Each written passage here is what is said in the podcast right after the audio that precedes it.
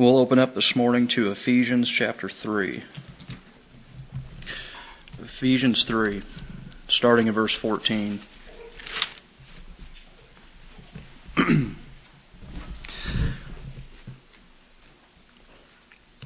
For this reason I bow my knees before the Father, from whom every family in heaven and on earth derives its name, that he would grant you, according to the riches of his glory, to be strengthened with power through his Spirit in the inner man, so that Christ may dwell in your hearts through faith, and that you, being rooted and grounded in love, may be able to comprehend with all the saints what is the breadth and length and height and depth and to know the love of Christ which surpasses knowledge, that you may be filled up to all the fullness of God. Now to him who is able to do far more abundantly beyond all that we ask or think, according to the power that works within us, to him be glory in the church and in Christ Jesus to all generations, forever and ever. Amen. Therefore, I, the prisoner of the Lord, implore you to walk in a manner worthy of the calling with which you have been called, with all humility and gentleness, with patience, showing tolerance for one another in love, being diligent to preserve the unity of the Spirit in the bond of peace. Well, the message this morning is going to center around three words, and those three words are found in verse 20. God is able. Verse 20, Paul says, chapter 3, verse 20, Now to him who is able to do far more abundantly beyond all that we ask or think. And we'll return to this particular passage later on this morning, but what I want us to do is I want us to consider this morning four things that God is able to do for us in the days ahead. In our Wednesday night small groups, we've been going through a series on spiritual disciplines, and overall, I feel like it's been a really helpful study. But there's a danger in doing something like a series on spiritual disciplines. And the danger is that you can begin to turn the Christian life into a series of religious activities that you do in order to maintain a relationship with God. And the result is that you end up cutting yourself off from the only foundation that can properly motivate and empower spiritual discipline in the first place, which is the foundation of God's past work for you and his present work toward you and in you. And we can see that truth right here in this passage. Notice again chapter 4, verse 1. Paul says, Therefore, I, the prisoner of the Lord, implore you to walk in a manner worthy of the calling with which you have been called. So Paul is exhorting and urging these Ephesian Christians to walk worthy of their calling. And he's going to spend the next few chapters in the book of Ephesians talking to them about what it looks like to do that. And there's work, and there's striving, and there's discipline involved in doing that. Make no mistake about it. But notice that chapter 4, verse 1 begins with an extremely important word. Therefore, therefore I urge you, therefore I exhort you. In other words, Paul is urging them to walk worthy of their calling on the basis of what he's already said in chapters 1 through 3. And what did he say in chapters 1 through 3? Well, he reminded the Ephesians and us about what God has done in the past. He blessed us with every spiritual blessing in the heavenly places in Christ. He chose us in Christ before the foundation of the world. He predestined us to adoption as sons through Jesus Christ to Himself. He redeemed us by the blood of Christ. He lavished the riches of His grace upon us. He made known to us the mystery of His will. He gave us an inheritance. He sealed us with the Holy Spirit of promise. When we were dead in our sins, He made us alive together with Christ. He raised us up with Christ and seated us in the heavenly places. He saved us by His grace. He created us in Christ Jesus as His workmanship, that we would perform good works. He brought us near by the blood of Christ. He reconciled us to Himself through the cross. He granted us access into His presence. And that's just chapters 1 through 2.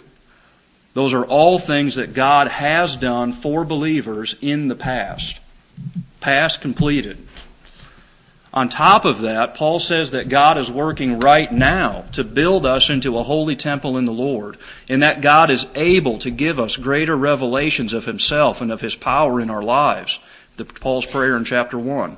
And He's able to strengthen us in the inner man, His prayer in chapter 3. He's able to make Christ dwell in our hearts by faith so that we would know the love of Christ that surpasses knowledge, and He's able to fill us up to the fullness of God. And then the cherry on top of everything is there in verse 20 when Paul says that God is able to do far more abundantly beyond all that we ask or think. You see, that's all Ephesians 1 through 3. And then on the basis of all of that, Paul says, therefore. Therefore. In other words, because of what God has done in the past, and because of what He's doing towards you and in you right now, and because of what He's able to do, therefore you need to walk worthy of your calling. You see, the only thing that can properly motivate and empower spiritual discipline in the first place is the foundation of God's past work for you and His present work towards you and in you. And beloved, when you really see and believe what God is able to do for you, then there isn't any problem with spiritual discipline. The discipline will flow naturally out of a heart that's captivated by the glory and the wonder of what God has done for us and what He's able to do for us in Christ. When we really see and believe that, then all of the stuff that we ought to be doing will by and large take care of itself. And so, to get us heading in that direction this morning, we're going to consider four things that God is able to do for us in the days ahead. And I want to make one more introductory statement before we get into those four things. Oftentimes, we're not helped by verses like the ones that we're going to look at this morning because when we hear that God is able to do something, we automatically interpret that in terms of our human ability. Now, here's what I mean. If my wife asked me to run to the store and get a gallon of milk, I would say, well, sure, I'm able to do that. But what I'm really saying is, sure, I'll try to the best of my ability to do that. Because the fact of the matter is that there are all kinds of things that could happen which could keep me from getting that gallon of milk. For example, I go out to the car and the car doesn't start. Or I run out of gas on the way there. Or I get a flat tire. Or the battery dies. Or I suffer a heart attack. Or someone crashes into me. Or I crash into someone else. Or maybe I finally get to the store and they're out of milk you see. And there's all kinds of things we could add to that list. The point is that there are all kinds of external sort of constraints that I could run into that would keep me from achieving my purpose. Things outside of me that I can't know about ahead of time, and things that I can't control, which would keep me from getting that gallon of milk. But you see, here's the encouraging thing there's no such thing as an external constraint with God, it doesn't exist.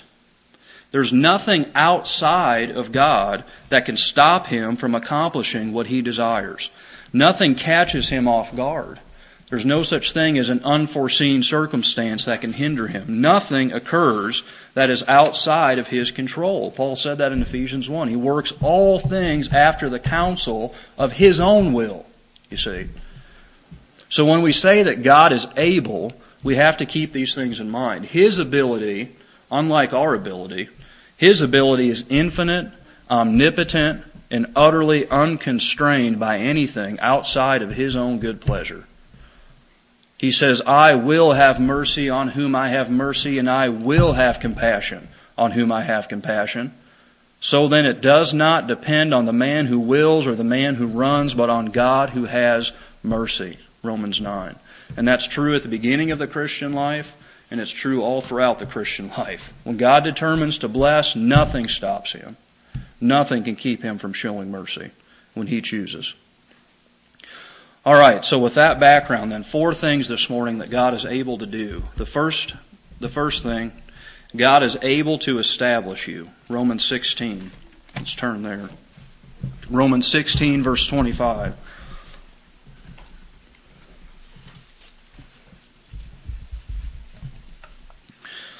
Romans 16:25 Now to him who is able to establish you according to my gospel and the preaching of Jesus Christ according to the revelation of the mystery which has been kept secret for long ages past but now is manifested and by the scriptures of the prophets according to the commandment of the eternal God has been made known to all the nations leading to obedience of faith to the only wise God through Jesus Christ be the glory forever Amen.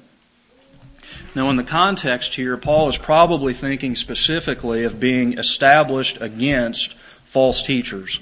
Notice what he says in verse 17. Now I urge you, brethren, keep your eyes on those who cause dissensions and hindrances, literally, who cause occasions of stumbling. You see, there's the falling, the stumbling. Contrary to the teaching which you learned, and turn away from them, for such men are slaves, not of our Lord Christ, but of their own appetites, and by their smooth and flattering speech they deceive the hearts of the unsuspecting. Similar to that, he says in Ephesians 4 As a result, we are no longer to be children, tossed. You see the language there. It's the opposite of being established. You're tossed. Tossed here and there by waves and carried about by every wind of doctrine, by the trickery of men, by craftiness and deceitful scheming. So the Christian is in danger of being tossed and carried about by waves and wind. And specifically, again, I think Paul's thinking of the waves and the wind of false teachers and their false doctrine. They're, they cause occasions of stumbling. And the opposite of that is being established. So he's praying that they would be established against that. But false teachers are not the only waves in the wind that Christians face. The world, the flesh, and the devil are always gusting and billowing, trying to sweep the believer's feet out from underneath him. And instead of being planted, instead of having strong roots that go down deep, giving stability and firmness, the weak believer is like a leaf on the ground, and just the slightest little breeze picks that thing up and tosses it and blows it around. And some of you here know what that feels like. Perhaps you care too much about the opinions of others so that whenever someone expresses a correction of rebuke to you or they don't give you the attention that you feel like you deserve, your entire world is thrown into confusion. Or perhaps you're weak in faith in such a way that whenever someone brings up an objection to Christianity that you can't answer, you feel like the foundation just is just ripped out from underneath you and you're wallowing around in unbelief. Or maybe your grasp of the gospel is too shallow, and even the slightest fall into sin knocks all of the wind out of you, blasting your assurance to bits and leaving you beat down and miserable and dangerously open to the flaming arrows of the evil one.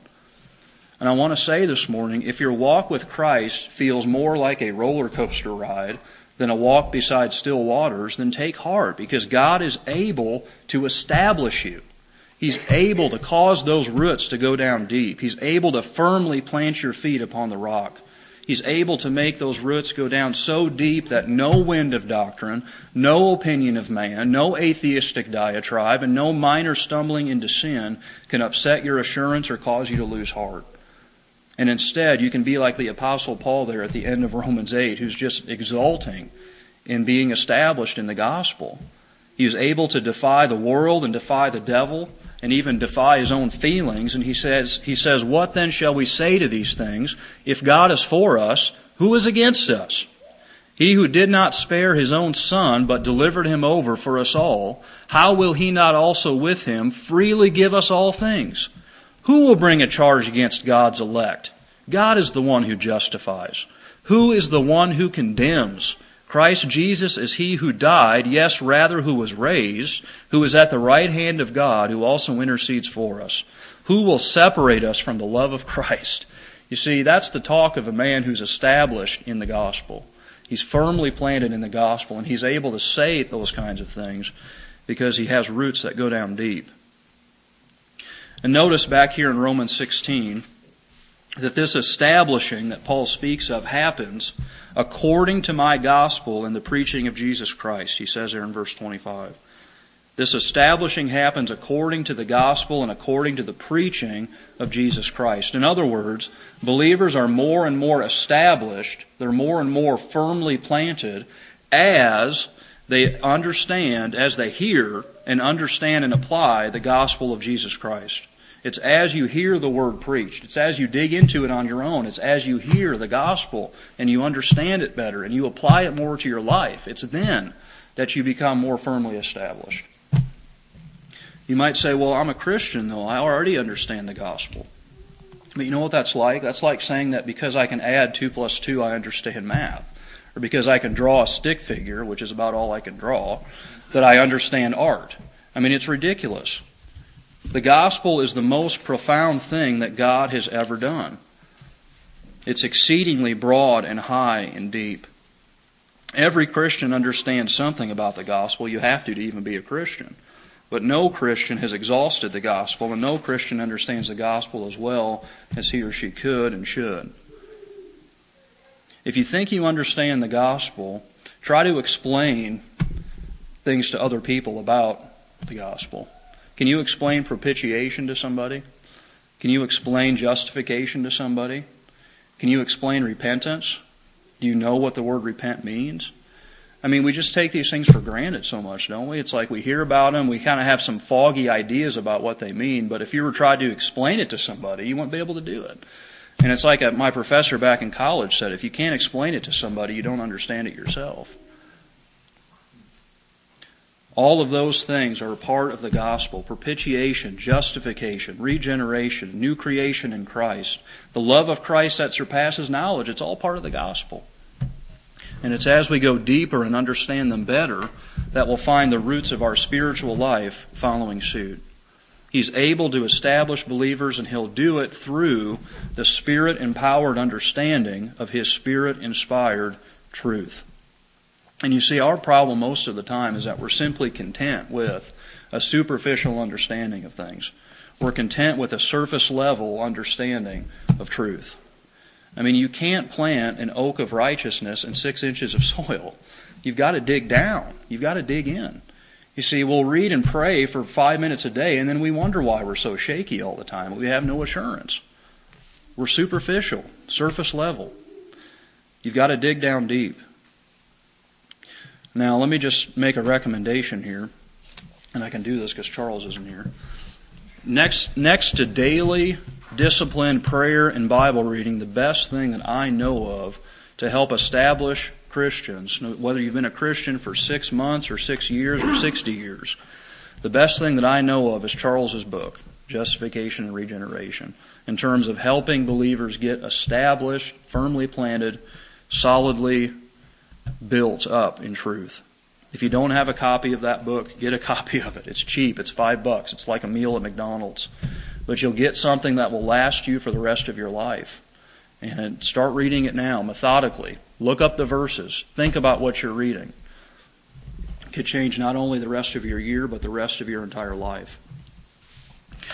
All right, so God is able to establish you in terms of firmly planting you in the gospel.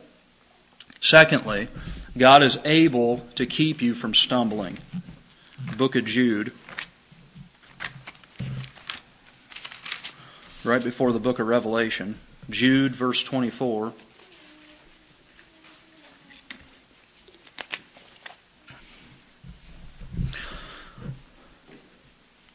Now, to him who is able, there it is again, to him who is able to keep you from stumbling and to make you stand in the presence of his glory, blameless with great joy, to the only God our Savior, through Jesus Christ our Lord, be glory, majesty, dominion, and authority before all time and now and forever. Amen. Notice how many of these passages are actually doxologies and they kind of end off a section. They end, Paul is praising the Lord that he's able to do such and such, and then he's, he ends it with amen. Several of these are like that. So he says here, God is able to keep you from stumbling. And there's two different ways to understand this stumbling here, and both of them are biblical. And both of them, I think, are, are true, and we need to get our minds around both. First of all, stumbling means that God is able to keep us from falling into specific acts of sin. So he's able to keep you from stumbling, meaning he's able to keep you from falling into specific acts of sin.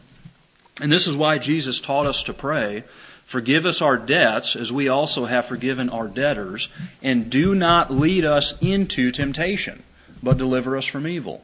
Taught us to pray that. And I wonder, you know, I thought this myself, I realized that is not something that I pray very often. You don't pray that way. And I got to thinking, why? I mean, he told us to pray that. He specifically said, pray that you would not be led into temptation. Lead us not into temptation. And yet we don't really pray that. And I, part of it, I think, is we feel like it's almost an unspiritual thing to pray. It's almost like we're taking the easy way out, you know. I mean, that's ridiculous, though, because he told us to pray that. He told us to pray, don't lead us into temptation. On a daily basis. Give us this day our daily bread. So apparently he expected his disciples to pray those things daily. Do not lead me into temptation on a daily basis. You're not taking the easy way out when God Himself is the one who commands you to pray that. He's able to keep you from stumbling, and one of the ways that He does that is by inviting you to pray in that way. Don't lead me into temptation. Lord, I know my own weakness and my own foolishness. Keep me from the place of stumbling. Don't lead me into temptation today. That's the idea. But if we are led into temptation, Paul encourages us, 1 Corinthians 10, he says, No temptation has overtaken you, but such as is common to man.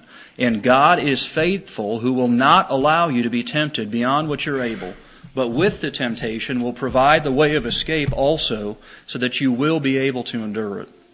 So either God will keep us from the place of temptation altogether, or He'll provide a way of escape for us out of every temptation that we face. And notice there that Paul makes this a matter of God's own faithfulness. He says, God is faithful, who will not allow you to be tempted, but will provide the way of escape out. It's because of his unchanging faithfulness that we can know for certain that we will never be tempted beyond what we're able, and that every temptation will come with a way out. I mean, you never have the excuse, you never have the excuse that God didn't provide me a way out. You see, it's a matter of His own faithfulness. His own character is at stake in providing you with a path out of every temptation. It's not sin to be tempted. We know that for certain because Christ Himself was tempted but never sinned. But the question is, what do we do when the temptation comes? As one person said, you can't stop the birds from flying over your head, but you can stop them from building a nest in your hair. The way of escape is always, always, always there. He's able to keep you from stumbling in terms of specific acts of sin. So that's the first thing that Jude means here. He's able to keep you from stumbling. But not only that, God is able to keep you from stumbling in the sense of falling away. He's able to keep you from making shipwreck of the faith and perishing. And notice again what Jude says here, verse 24. Now to him who is able to keep you from stumbling and to make you stand in the presence of his glory blameless with great joy. You see, he connects not stumbling with being brought all the way into his presence, blameless with great joy, getting into heaven, getting there. Not only is he able to keep us from individual acts of sin, he's able to keep us persevering until we enter into heaven, persevering in this thing of the Christian life. And not in such a way that we just barely sneak in while no one is looking. I mean, I love this here. What does he say? He's able to make us stand, not crawl or cower, but stand. Stand where? Off hiding in the shadows? No. Standing in the presence of his glory. How? Dirty and defiled by sin? No. Blameless. He's able to make you stand blameless. With tears of shame? No. With great joy. Able to make you stand in the presence of his glory, blameless with great joy. He who began a good work will perform it until the day of Christ Jesus. And he must perform it because those whom he foreloved, he also predestined to become conformed to the image of his Son. It's the destiny of every child of God. It's secured by the death and resurrection of Christ himself. I mean, this is something we need to be reminded of because I don't know what your last six months or year may have been like. They could have been very discouraging for you, seemingly littered with unbelief and failure and now you're staring the future in the face and you're wondering how in the world? I mean if the la- if the next 6 months is like the past 6 months i'm not going to make it. How am i going to make it? And there's only one way beloved and that's by the lord keeping you from stumbling. That's the only hope you have. A battered reed he will not break off and a smoldering wick he will not put out until he leads justice to victory you see, the Lord will settle for nothing less than complete victory. He will strengthen you in times of weakness. He'll sustain you in times of dryness, and He will pray for you, like He did with Peter, that your faith fail not. And that is the only hope that you have. But in the end, it's the only hope that you need, because He's able to keep you from stumbling, able to get you there, able to persevere. All right, number three. So God is able to establish you, He's able to keep you from stumbling. Thirdly, God is able to make all grace abound towards you. 2 Corinthians 9. He's able to make all grace abound towards you.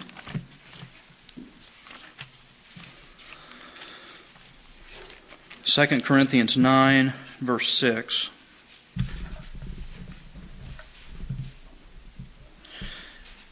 Now, this I say that he who sows sparingly will also reap sparingly, and he who sows bountifully will also reap bountifully. Each one must do just as he has purposed in his heart, not grudgingly or under compulsion, for God loves a cheerful giver. And God is able to make all grace abound to you so that always having all sufficiency in everything, you may have an abundance for every good deed. As it is written, He scattered abroad, He gave to the poor, His righteousness endures forever. Now, Paul, I think, is talking here specifically in the context again about God's grace abounding towards us in terms of provision and in terms of supplying our physical needs. He's able to provide for us in such a way, physically, that having all sufficiency in everything, we would then have an abundance so that we would then be able to give physical gifts, monetary, whatever, to other people. But again, the principle is much bigger than just God providing for our physical needs. He's able to make, Paul says, all grace abound towards you. Not just in the area of material provision, but in every area of your spiritual life as well. And here's what we need to get, beloved God does not have some small, finite amount of grace that He can give to someone at any one time. He's actually able to make all grace abound towards you at any one time. Think of what that means. All it takes is a little grace to melt the heart of the most rebellious sinner and make them a child of God. All it takes is a little grace to open the heart of a Lydia. All it takes is a little grace to turn a denying Peter into a powerful preacher on the day of Pentecost. It only takes a little grace. I mean, God's not taxed at all when He does those things. He's not taxed when He takes Peter and turns him into a powerful preacher. It only takes a little bit of grace. And Paul is speaking here not of a little bit of grace coming towards you, but of all grace abounding towards you. Think of what all grace abounding towards you could do, what sins you could conquer, what sermons you could preach, what lost you could reach, what love you could pour out, what self you could deny. He's able to do that. He's able to make all grace abound towards you. And what is the basis? What's the foundation of such grace? Paul says this in Romans 5 The law came in so that the transgression would increase, but where sin increased, grace abounded. There it is, you see, make, able to make all grace abound towards you.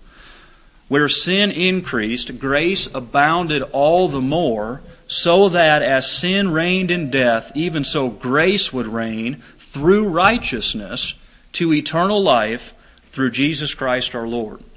Did you catch that? Grace reigns through righteousness unto eternal life. The basis of such grace is righteousness. Kind of interesting, isn't it? The basis of grace is righteousness, is justice.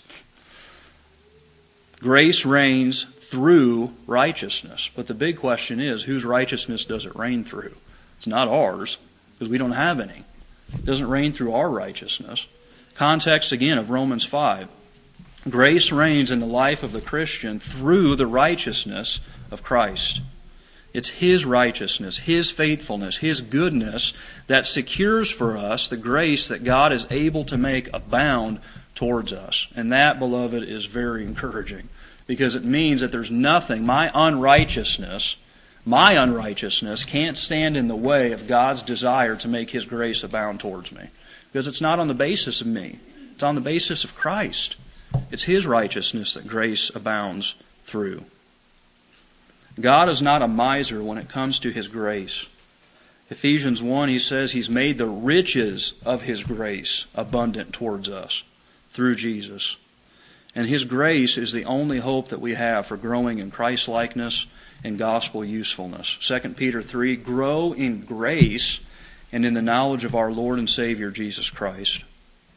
And that should be the desire of every Christian to grow in grace. We wonder how the early church could preach like they did, sacrifice like they did, pray like they did, suffer like they did, love like they did. And Acts 4 gives us the answer. Acts 4:33. And with great power the apostles were giving testimony to the resurrection of the Lord Jesus, and abundant grace was upon them all. You see that? That's how the early church did it, beloved. It's not because they were so good and holy, it's because of God's grace. Abundant grace was upon them all. And He's able to do that for us as well. He's able to make His grace abound towards us. Make it a daily, several times a day kind of prayer. More grace, Lord, more grace, more grace. At home, at work, whatever the situation, more grace. It's a prayer that He delights to answer. All right, lastly, then, the coup de grace, Ephesians 3. Back to Ephesians 3, verse 20.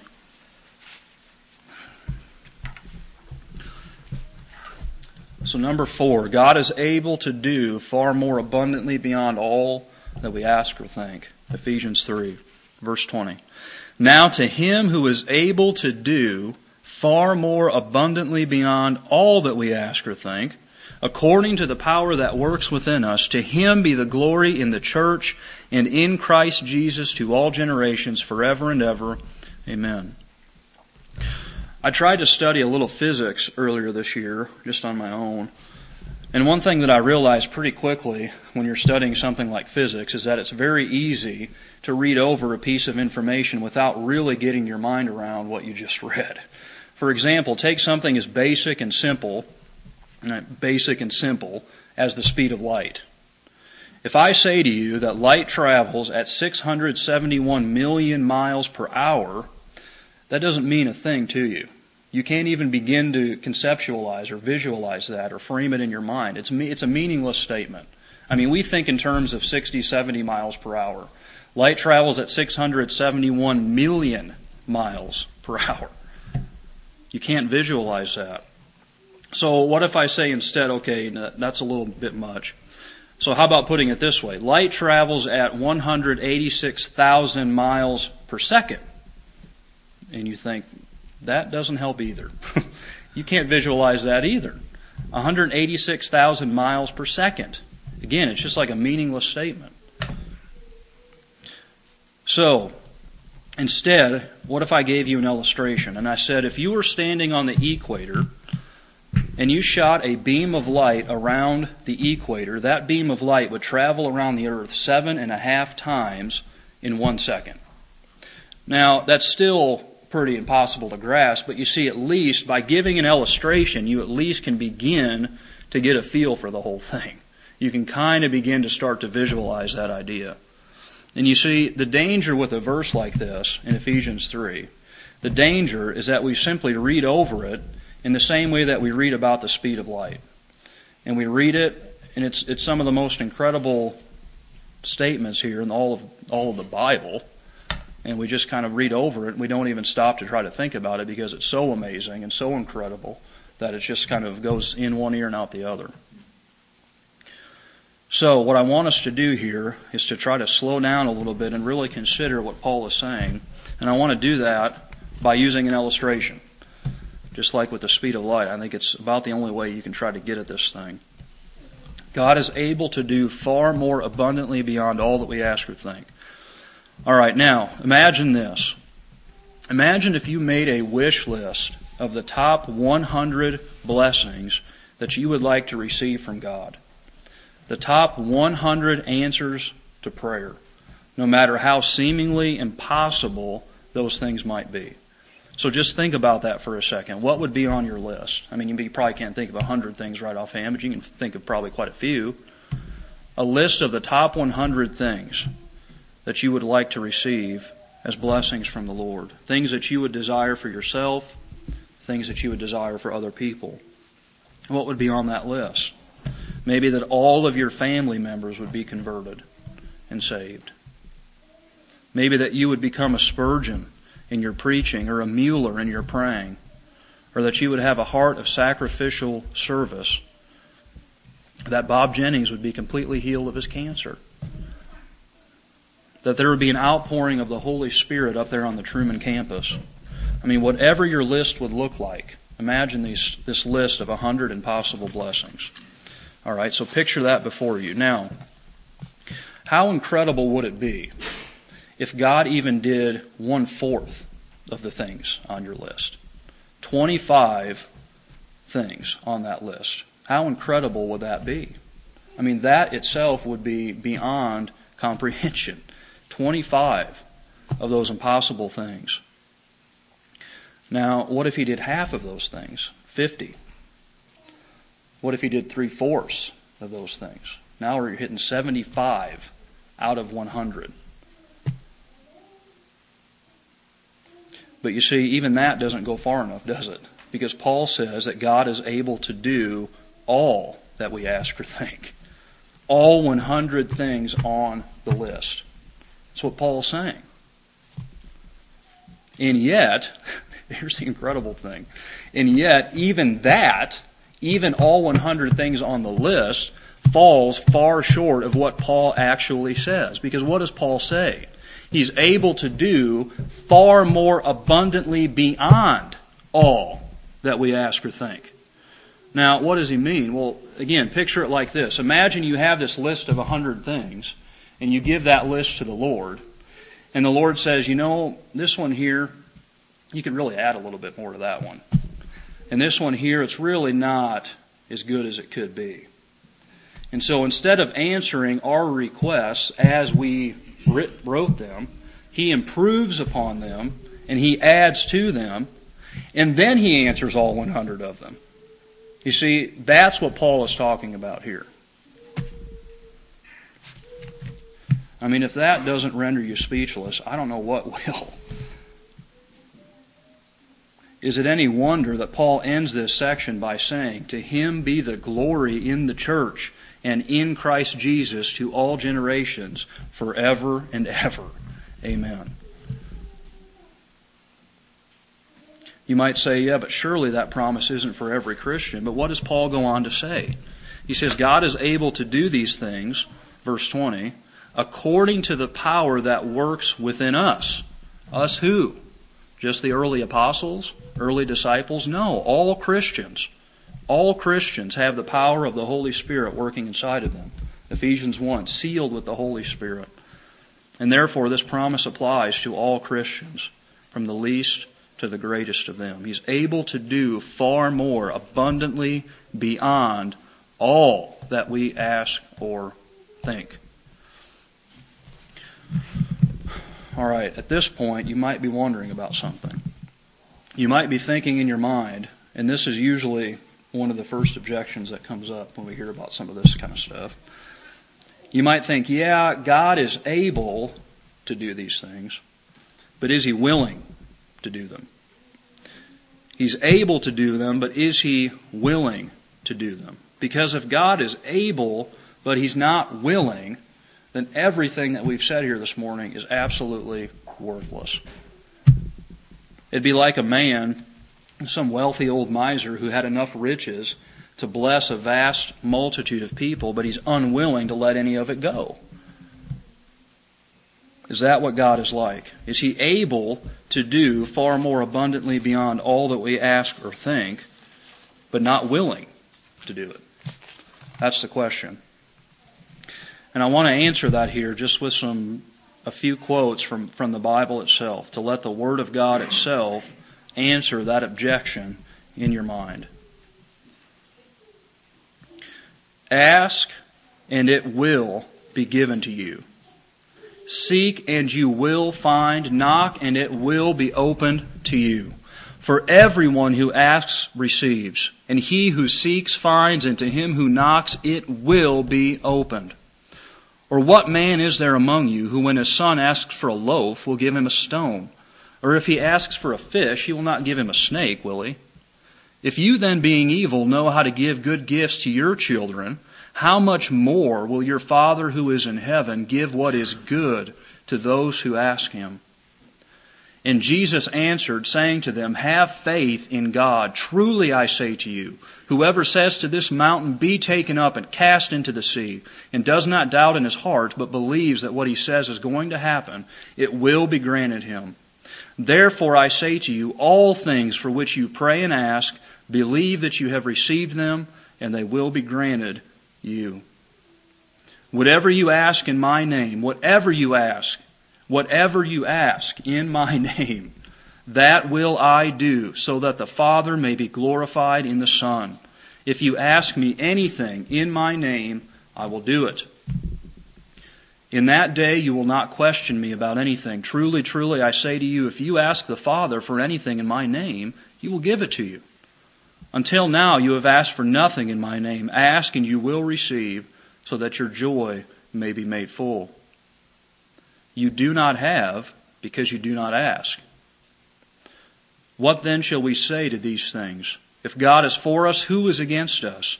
He who did not spare his own son, but delivered him over for us all, how will he not also with him freely give us all things?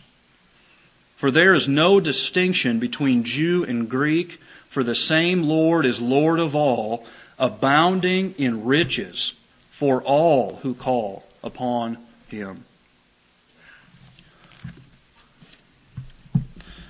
William Carey was a missionary, sometimes called the father of modern missions. And he had a motto, and his motto was expect great things from God, attempt great things for God. And in light of what we heard this morning, perhaps we could all strive to make that motto a reality in our own lives. And we can, beloved, because God is able. He is able.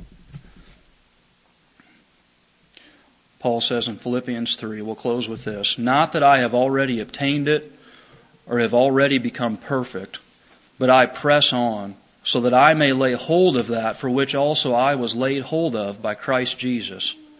Brethren, I do not regard myself as having laid hold of it yet, but one thing I do, forgetting what lies behind. You see, I don't care what, what happened six months ago. It doesn't matter. Forgetting what lies behind, forgetting the bad things that, that lie behind, and forgetting the good things too.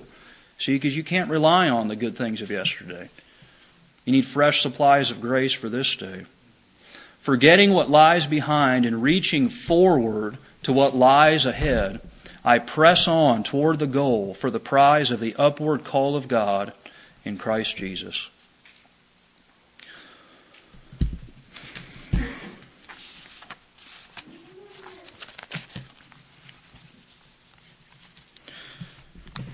Well, let's pray.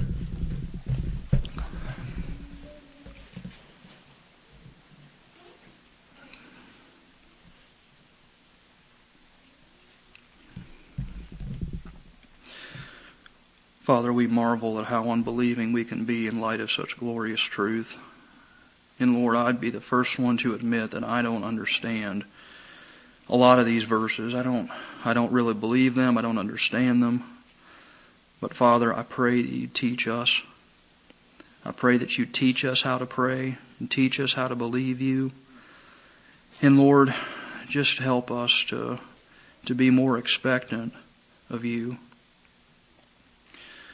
It's so easy to go throughout the day and just to not even expect God to do anything. And Lord, it's wrong. It's a wrong attitude. It's a wrong mindset. Help us, Lord. Forgive us for our unbelief and just pray, Father, that you would fill us afresh in these days with your Spirit and help us to walk in a manner worthy of our calling, keeping in mind what you've done for us in the past, what you're doing right now, and what you're able to do for us in Christ, abounding in riches to all who call upon him. Help us, Lord. Help us the rest of this time to fellowship with one another in spirit and in truth. Help us to encourage one another for the, as the day draws near. Pray for the saints traveling back again today and tomorrow. Just ask for safety and help and a blessed time in the car. Thank you for this group here this morning. Lord, meet with us now in Christ's name. Amen.